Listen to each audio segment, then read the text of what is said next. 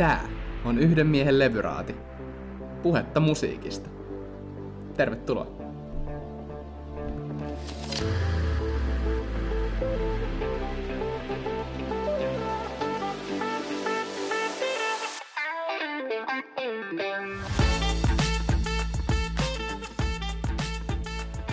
Terve ja tervetuloa takaisin Yhden miehen levyraadin podcastin pariin. Tämähän on jo, no jo ja jo, mutta podcastin kolmas jakso. Kaksi jaksoa tuli silloin pari viikkoa takaperin kerralla ulos ja täytyy sanoa, että se palaute, mitä siitä on saanut, niin on kyllä ollut todella, todella riemastuttavaa, luettavaa ja kuultavaa. Tosi moni tullut sanoa, että, että oli, oli jotenkin mukavaa kuunneltavaa ja, ja toivottiin, että lisääkin olisi luvassa. Ja kyllä, lisää on luvassa, kuten tämäkin jakso osoittaa. Ja jatkossakin saa laittaa paljon palautetta tulemaan. Se on oikein tervetullutta. Mielestäni erityisen tervetullutta palautetta on erilaiset jaksoideat. Mulla on toki paljon kaikenlaisia ideoita, mitä, mitä haluankin toteuttaa tässä, ja se pankki ei ole ihan vielä heti tyhjenemässä, mutta, mutta esimerkiksi jos teillä tulee jotain sellaista tiettyä aihetta tai teemaa, mistä olisi kiva saada podcast-jakso, niin ehdottomasti laittakaa viestiä. Jos esimerkiksi kiinnostaisi paneutuminen johonkin tiettyyn musiikkityyliin tai bändiin tai artistiin tai vaikka johonkin yksittäiseen albumiin, niin kaikki tällainen palaute ja kaikki tämmöiset toiveet ja ideat on tosi tervetulleita. Mä mielelläni toteutan niitä. Koska niin kuin sanoinkin jo ekassa jaksossa, niin tämä on nyt tämmöinen meidän yhteinen unelmien musiikkipodcast. Eli toteutetaan niitä teidänkin unelmia, jos sellaisia löytyy. Mä sain myös ekasta jaksosta semmoista palautetta, että kun sanoin, että, että omassa nuoruudessani en hirveästi räppiä kuunnellut, tai sieltä niin lapsuudesta sitä räppiä ei niin paljon löytynyt, että, että esimerkiksi niillä listoilla, mitä siinä käytiin siinä ykkösjaksossa läpi, tämä Hesarin testi, missä oli oli eri vuosien mukaan niitä sen vuoden kuunnelluimpia biisejä, niin siellä ei niillä omil, niinä omina vuosina, mitä mulla oli vuodet 2007-2000, oliko nyt 11, niin sieltä ei hirveästi räppiä löytynyt. Joo, okei, okay, sieltä taisi olla Palefacein Helsinki Sangrilaa ja, ja tota, taisi Intelligence olla siellä mainittuna. Mutta mun työkaveri sanoi mulle, että, että kyllä ainakin hänen lapsuudessaan ja nuoruudessaan oli räppiä. Meillä on toki kolme vuotta ikäero, hän on kolme vuotta nuorempi, että sikäli niin kuin totesinkin hänelle, että voi olla, että sitten että hänen niinä kyseisinä vuosinaan niin räppiä on sitten ollut enemmän, ja toki kyllähän silloin 2012 just esimerkiksi Cheek lähti isosti, ja, ja sen vanavedessä moni muukin, mutta sitten ää, työkaverini mainitsi, että no mutta olihan siellä sitten jo ennen tätä 2000-luvun alussa ihan oli pikkukeet ja eskimot ja just Fintelligence, kapasiteettiyksikkö ja näin poispäin. Ja sitten ulkomailla taas tietysti 50 Cent, Eminem, ja näin. näin. Mutta jostain syystä ne ei, ne ei vaan näillä listoilla näkynyt. Ja kyllä mäkin muistan, että meillä meil himas pikkukeen räjähdysvaara soi kotona, erityisesti pikkusiskon stereoissa. Ja ne biisit tuli itsekin siinä toki kuunneltua ja opittua läpi kotasin, mutta, mutta tota, jotenkin se ei samalla tavalla sitten ehkä, ehkä kuitenkaan niin kuin omaa nuoruutta hallinnut. Mutta ehkä tässä tulee hyvin esiin se, että meillä kaikilla on ne omanlaiset musiikilliset historiat. Ja todellakaan se Hesarin artikkeli, jossa näitä soitetuimpia biisejä kyseisiltä vuosilta käytiin läpi, niin ei ole mikään aukoton tai kaiken kattava, koska nehän biisit, mitä siinä soi, on aika kuitenkin niin kuin mainstreamia ja, ja niitä niin kuin suosituimpia genrejä, suosituimpia artisteja niiltä vuosilta. Niin kyllähän moni meistä on varmasti kuunnellut paljon vaihtoehtoisempaakin kamaa kuin se, mitä, mitä radiot on esimerkiksi tarjonnut silloin. Joten en nyt sano, että esimerkiksi Pikku G, Eskimo tai Fintelligence olisi ollut välttämättä kauhean äh, marginaalista tavaraa, mutta ei samalla tavalla myöskään mainstreamia, mitä rap on tänä päivänä. Ehkä sen takia sitten jotenkin se oma altistuminen on jäänyt silloin vähän vähäisemmäksi. Mutta Pikku G, Räjähdysvaara, edelleen kova levy. Sitten tuohon kakkosjaksoon liittyen, äh, missä puhuttiin UMK-biiseistä tälle vuodelle, niin mä kyselin siinä saman jakson yhteydessä siellä jakson kuvauksesta löytyy semmoinen kysely, että mikä on kenenkin niin kuin suosikki uh, UMK-biisi. Se oli siis äänestys. Ja siellä korostuu erityisesti Sara Siipolan Paskana, Jesse Markkinin Glow sekä sitten Mikael Gabriel ja Nublun Vox Populi. Sitten taas TikTokin puolella huomiota ihan katsojamäärien, kommenttien, tykkäysten perusteella sai niin ikään edelleen Sara Siipola, mutta sitten myös Sini Sabotaashin Kuori mua, ja sitten tämä Windows 95 No Rules. Mä en lähde arvailemaan, mikä näistä kappaleista, vai voittaako näistä kyseisistä juuri mikään UMKta, mutta sehän selviää tuossa ensi viikon loppuna, eli silloin, silloin järjestetään UMK-finaalin. Sitten tiedämme, kuka näistä, tai mikä näistä kappaleista voittaa, ja lähdetään sitten mahdollisesti myös sinne Euroviisuihin asti. Yhden mielevyraati on paikan päällä siitä raportoimassa, eli sieltä saadaan toivon mukaan jonkinlaista live-rapsaa, että miltä siellä paikan päällä näyttää. Ja puretaan sitten sen jälkeen tietysti, että, että voittiko oikea kappale tai olisiko jonkun muun pitänyt sinne lähteä. Mutta jutellaan siitä viikon päästä.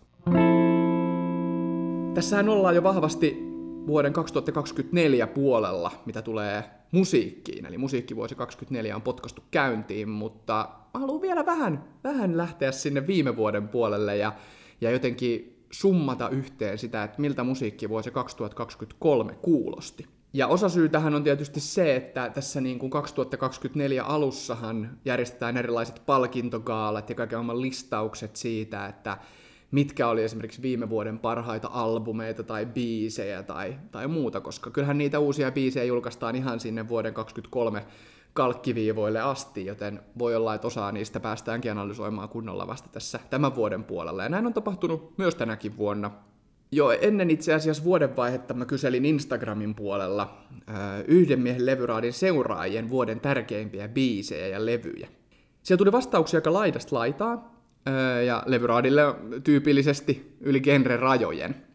Siellä nostettiin esiin tällaisia artisteja ja heidän julkaisujaan viime vuodelta kuin Arppa, sitten se oli Periphery, VV, eli siis Ville Valo, Steven Wilson, sitten oli Sigurros, Sleep Token, Stamina, Ruusut ja niin edelleen. Eli aika monipuolinen kattaus erityyppisiä artisteja ja bändejä.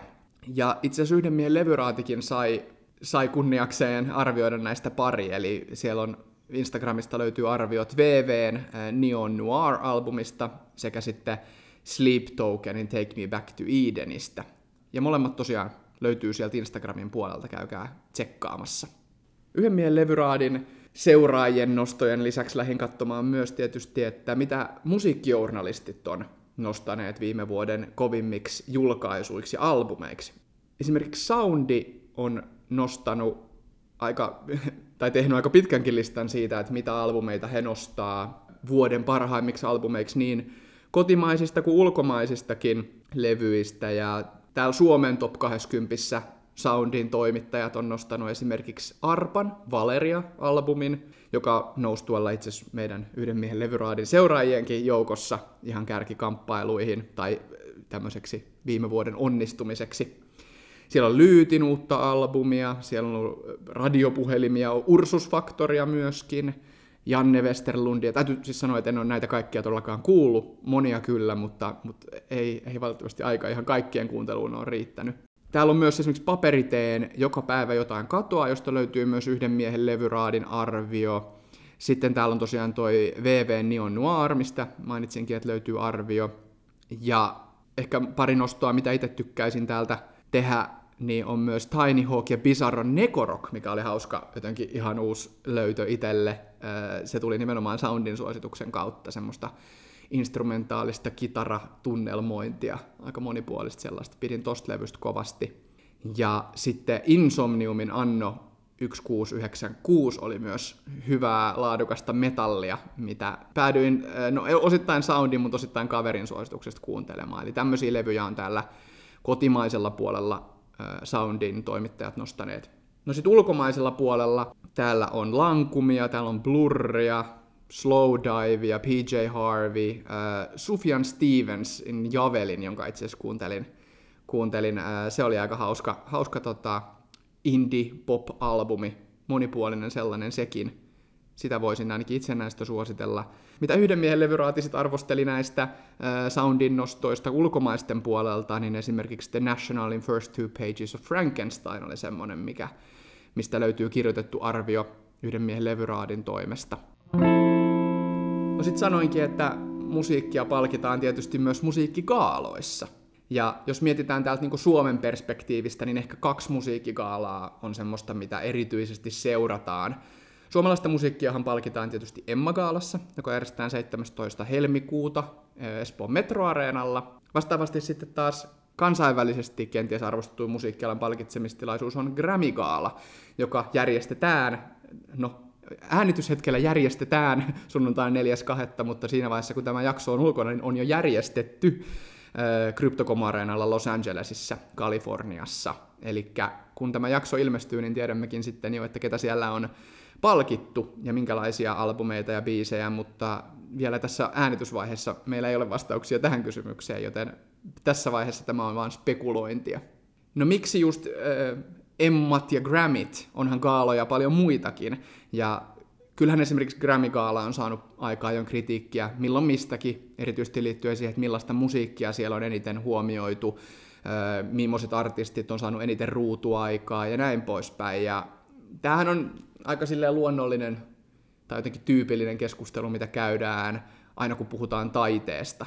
Että mikä taide saa eniten jotenkin näkyvyyttä ja huomiota, koska taidettakin on niin monenlaista ja, ja musiikkia varsinkin. Se on aina, aina, aina olisi jotenkin hienoa, jos me saataisiin sitä marginaalisempaa ja jotenkin ei niin mainstreamia tavaraa myös valokeilaan näissä gaaloissa, mutta niin kauan kuin kaupalliset toimijat esimerkiksi Emma Gaalaa ja Grammy Gaalaa järjestää, niin kyllähän se on niin, että se, mikä kerää eniten silmää, korvapareja televisioiden ja striimien ääreen, niin kyllähän sitä kannattaa eniten näyttää, ja totta kai sen takia eniten huomiota näissä kaaloissa saa sitten nämä isot ja ää, valmiiksi kaupallisesti ansioituneet artistit ja, ja yhtyeet, että näin se vaan, näin se vaan on.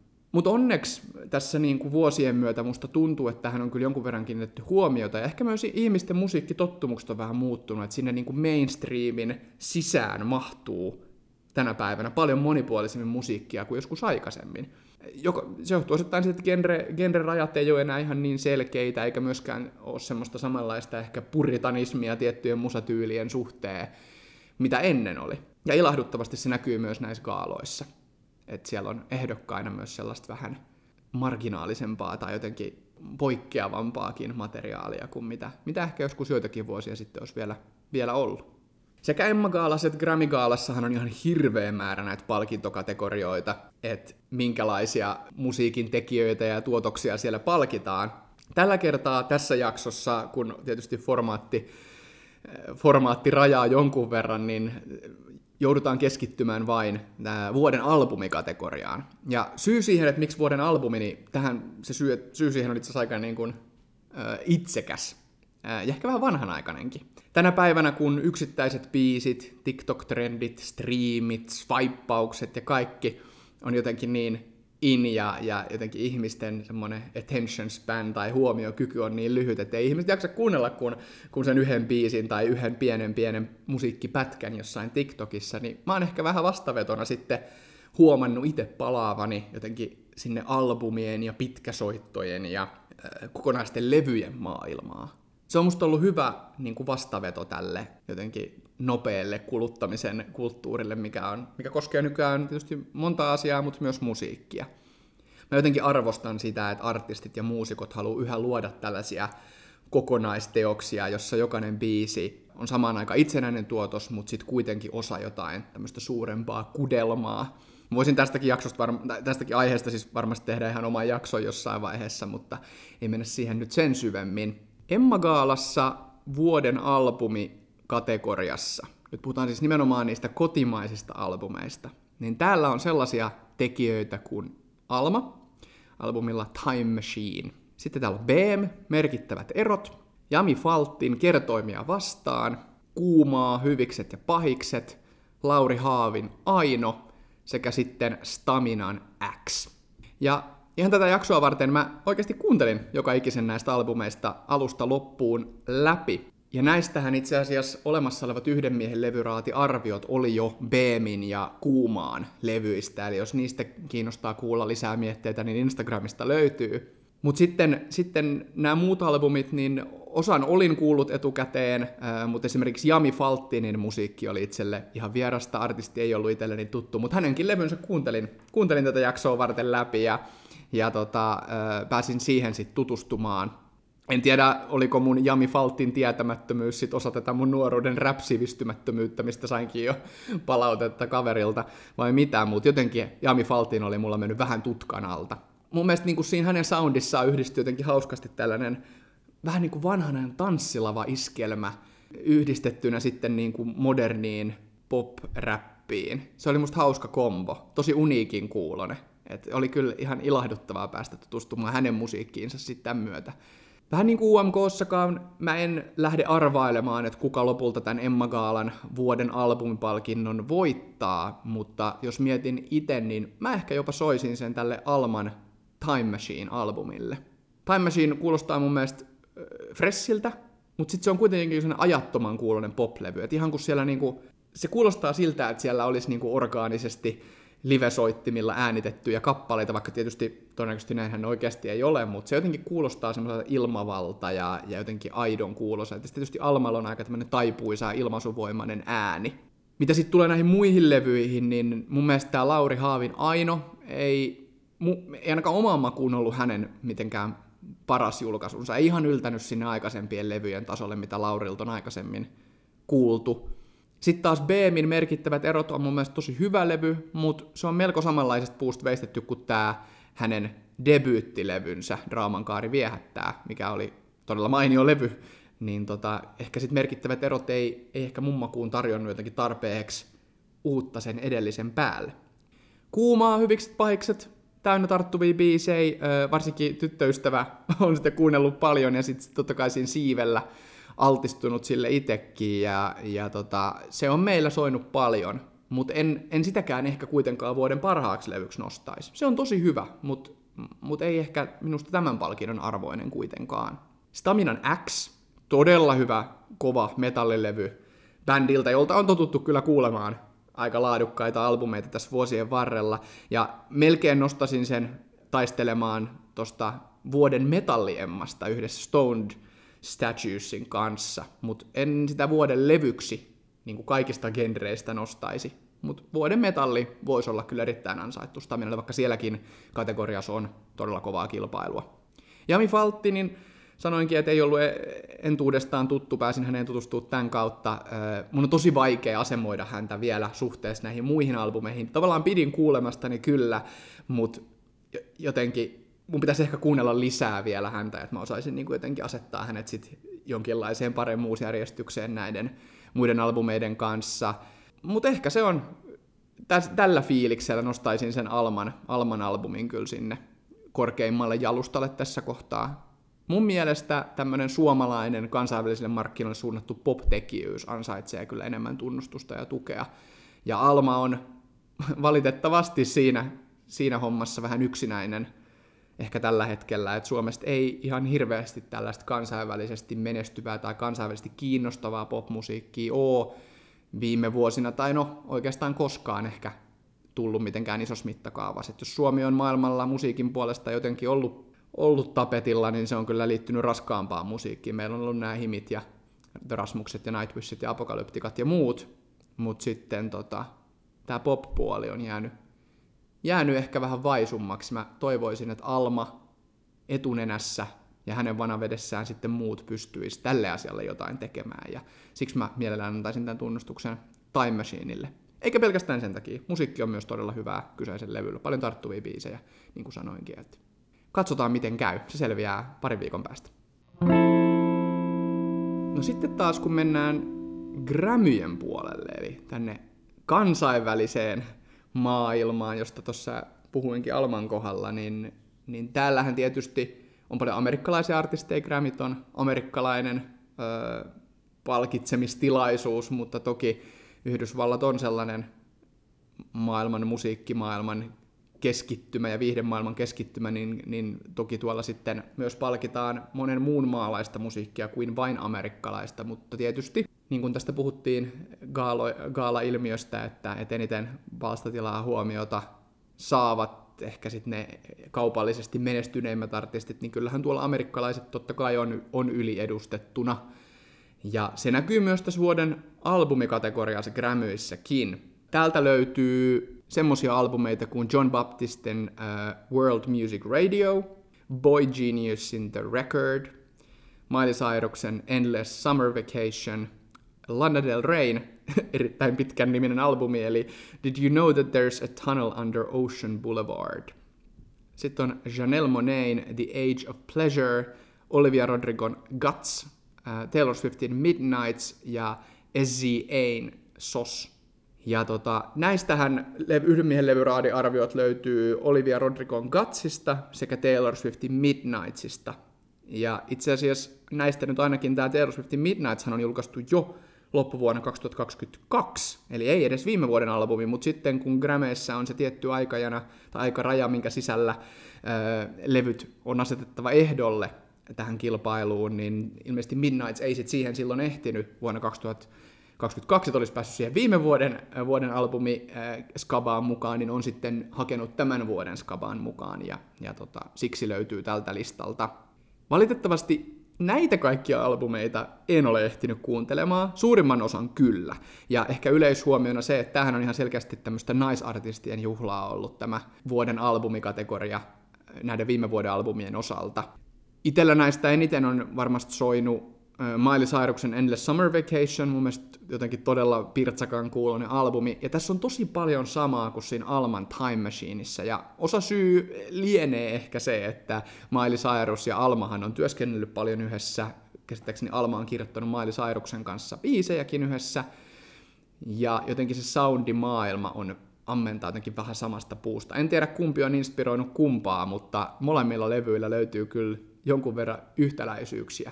Ja mun mielestä on hienoa huomata, että jos Miley Cyruksen Endless Summer Vacation on Grammy-gaalassa ehdolla vuoden albumiksi, niin ehkä me jonain päivänä voitaisiin myös Alma nähdä Grammyissa ehdolla johonkin näistä kategorioista. Ehkä jopa vuoden albumiksi. Sitten myös Lana Del Rey on tietysti ainakin itsellä ollut kestosuosikki ja on myös tämän Did You Know That There's a Tunnel Under Ocean Boulevard-albumin kuunnellut. Lana Del Reyssä on se, että jotenkin se, mitä hän julkaisee, niin se on aina takuu varmaa. Lana Del Rey on semmoinen oma soundi, jonka kyllä tunnistaa joka levyllä, eikä se ihan kauheasti kyllä levyjen välillä myöskään muutu. Että kyllähän tämä uusin albumi on, on hyvin samasta puusta veistetty kuin hänen aikaisemmatkin albuminsa. Että kuulija tietää aina mitä saa, mutta ei koskaan varmasti ylläty. Mutta hyvä levy on, on tämäkin. Ja, ja kyllä niinku on ehkä kuitenkin Lana Del Reytä sieltä paremmasta päästä. Hänellä, totta kai vaikka se soundi on ollut samanlainen vuodesta toiseen, niin sielläkin on tiettyjä niin kuin notkahduksia, jotkut biisit ei ehkä jollain albumilla olekaan iskenyt ihan samalla tavalla kuin jollain muulla albumilla, mutta tämä on niin kuin sitä parempaa lanaa, mutta, mutta et jotenkin olisi ehkä hassua nostaa tämä nyt sitten vuoden albumiksi, kun, kun tavallaan tämä on Lana Del Reyn sarjassa aina ties kuinka mones sama albumi. Mutta mut onnea Lanalle, sanotaan näin.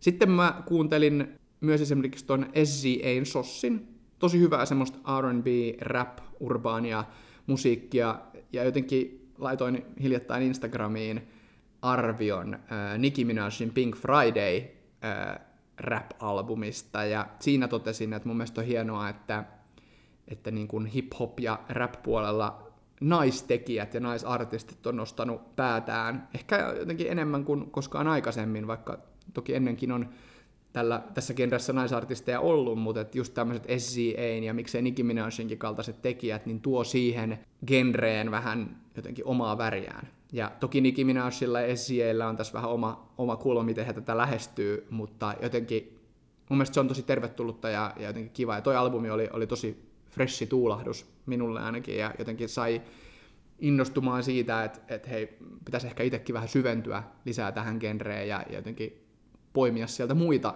tekijöitä kuin sit vaan, vaan esimerkiksi SCA. Toinen mitä, tai yksi albumi myös, minkä haluaisin täältä nostaa, oli tämä Boy Genius in the Record. Tämän taustallahan siis on kolme artistia. Siellä on Julian Baker, Phoebe Bridgers ja äh, Lucy Dacus, vai miten tämä kuuluu lausua. Ilmeisesti he on kaikki omilla tahoillaan niin kuin aika silleen ansioituneita indie-pop-tekijöitä, ja sitten oli iso ilmiö, kun he päättivät kolmistaan levyttää tämän The Record-albumin tämmöisenä vähän niin kuin superyhtyeenä. Ja mä kuuntelin ton läpi, ja siis todella mun mielestä jotenkin laadukasta sellaista hyvää akustista indie-poppia. Ja jotenkin siitä kuuluu sellainen, että nämä tyypit on tätä tehnyt ennenkin, ja nämä tyypit on tässä aika hyviä. Mä voisin tonnostaa näistä, biise- näistä albumeista suosituksista, kannattaa kuunnella, eli Boy Genius The Record, niin jos tommonen indie-musiikki sopii, niin kuunnelkaa ehdottomasti toi. Voin suositella.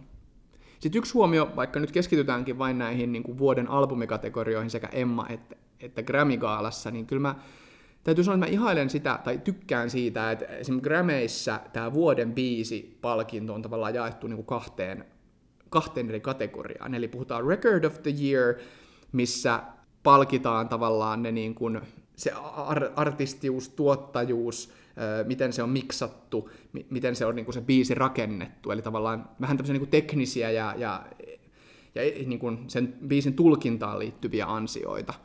Sitten taas toinen kategoria, eli Song of the Year, on sitten enemmän nimenomaan niin kuin biisin kirjoittajia palkitseva kategoria.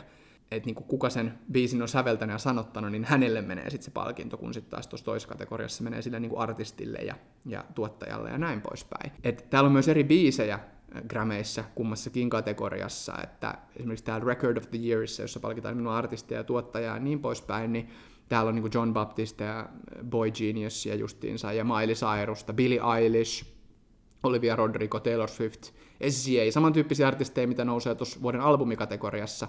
Sitten täällä niin Song of the Year äh, puolella, niin täällä, täällä sitten esimerkiksi niin Lana Del Reyn A et W-biisi ja sen kirjoittajat nostettu jalustalle. Täällä on myös Taylor Swiftia, äh, Anti-Hero-biisi, ja sen, sen tekijöistä löytyvä Jack Antonoff sekä tietysti Taylor Swift, joka on omien biisiensä takana pääsääntöisesti. Täällä on tämä Dua Lipa Dance the Night tuosta Barbie-leffasta, mitä on ollut muun muassa Mark Ronson ja Andrew Wyatt kirjoittamassa. Täällä on Olivia Rodrigon Vampire, mitä mukana ollut kirjoittamassa sitten myös Daniel Nigro. Ja tota, myös täällä Billie Eilish, What Was I Made For, tästä Barbie-leffasta niin ikään. Niin tota, täytyy sanoa, että Barbie, Barbie-elokuva on hyvin edustettuna niin kuin tämän vuoden näissä musiikkiskaboissakin. Eli selkeästi sinne tehty aika laadukasta musiikkia, kun näin halutaan sitä tunnustaa. Ja hyviä biisejä siinä oli kieltämättä soundtrackilla, että ei valittamista. Olisi kiva kuulla, että onko nämä albumit, mitä tässä Soundi, Emma Gaala, ja Grammy-gaala on nostanut tavallaan jalustalle, niin onko nämä sellaisia, mitkä resonoi myös yhden miehen levyraadiseuraissa? Oletteko päässyt kuuntelemaan näitä? Onko joku näistä noussut omaksi suosikiksi vai pitäisikö täällä olla edustettuna joku aivan muu artisti tai albumi, mikä ansaitsisi tunnustuksen sitten vuoden albumina joko kotimaassa tai sitten tuolla maailmalla? Koska näähän on tosi subjektiivisia juttuja. Sekä Emma Gaalan että Grammy Gaalan ehdokkaat on valinnut joku tietty raati sillä perusteella, että minkälaisia ehdokas ehdokkaita heille on lähetetty. Ja totta kai tässä niin kuin isoilla levyyhtiöillä on varmasti ollut sanansa sanottavana ja, ja money talks varmasti tiettyyn pisteeseen asti. Mutta olisi tosi kiva kuulla just, että mitkä on ne teidän ö, suosikkilevyt, tai voidaan nyt puhua niistä suosikkibiiseistäkin. Jos on tiettyjä suosikkibiisejä, mitä haluaisitte nostaa viime vuodelta, niin olisi kiva kuulla niistä myös. Mä voisin laittaa tähän jaksoon, tai laitankin tähän jaksoon ää, tällaisen ää, avoimen kommenttikentän, mihin voitte, voitte sitten niitä omia suosikkianne nostaa viime vuoden musiikin puolelta. Koska nämä on, näihin mahtuu vain rajallinen määrä ää, artisteja ja bändejä, jotka, jotka voidaan nostaa sinne vuoden parhaimpien joukkoon. Ja, ja toki vaikka niin kuin sanoinkin, että tämä mainstreamin määritelmä tai se, että mitä mainstreamin sisään mahtuu, on, on laventunut paljon, niin, niin totta kai edelleen se rajaa paljon tekijöitä ja, ja tota, artisteja ja biisejä ja levyjä pois tästä näin, jotka eivät saa sit sitä ansaitsemaansa tunnustusta. Jos tykkäsitte tästä jaksosta, jos tykkäsitte edellisistä, edellisistä kahdesta jaksosta, niin laittakaa ehdottomasti tämä podcast seurantaan Spotifyssa, niin saatte aina heti tiedon siitä, kun uusi jakso ilmestyy. Sen, sen lisäksi tsekatkaa ja seuratkaa ehdottomasti Yhden miehen levyraadin Instagram. Siellä on paljon julkaisuja, keikkoja arviossa. Eli, eli siellä oikeastaan aika säännöllisellä tahdilla julkaistaan arvioita konserteista, levyistä.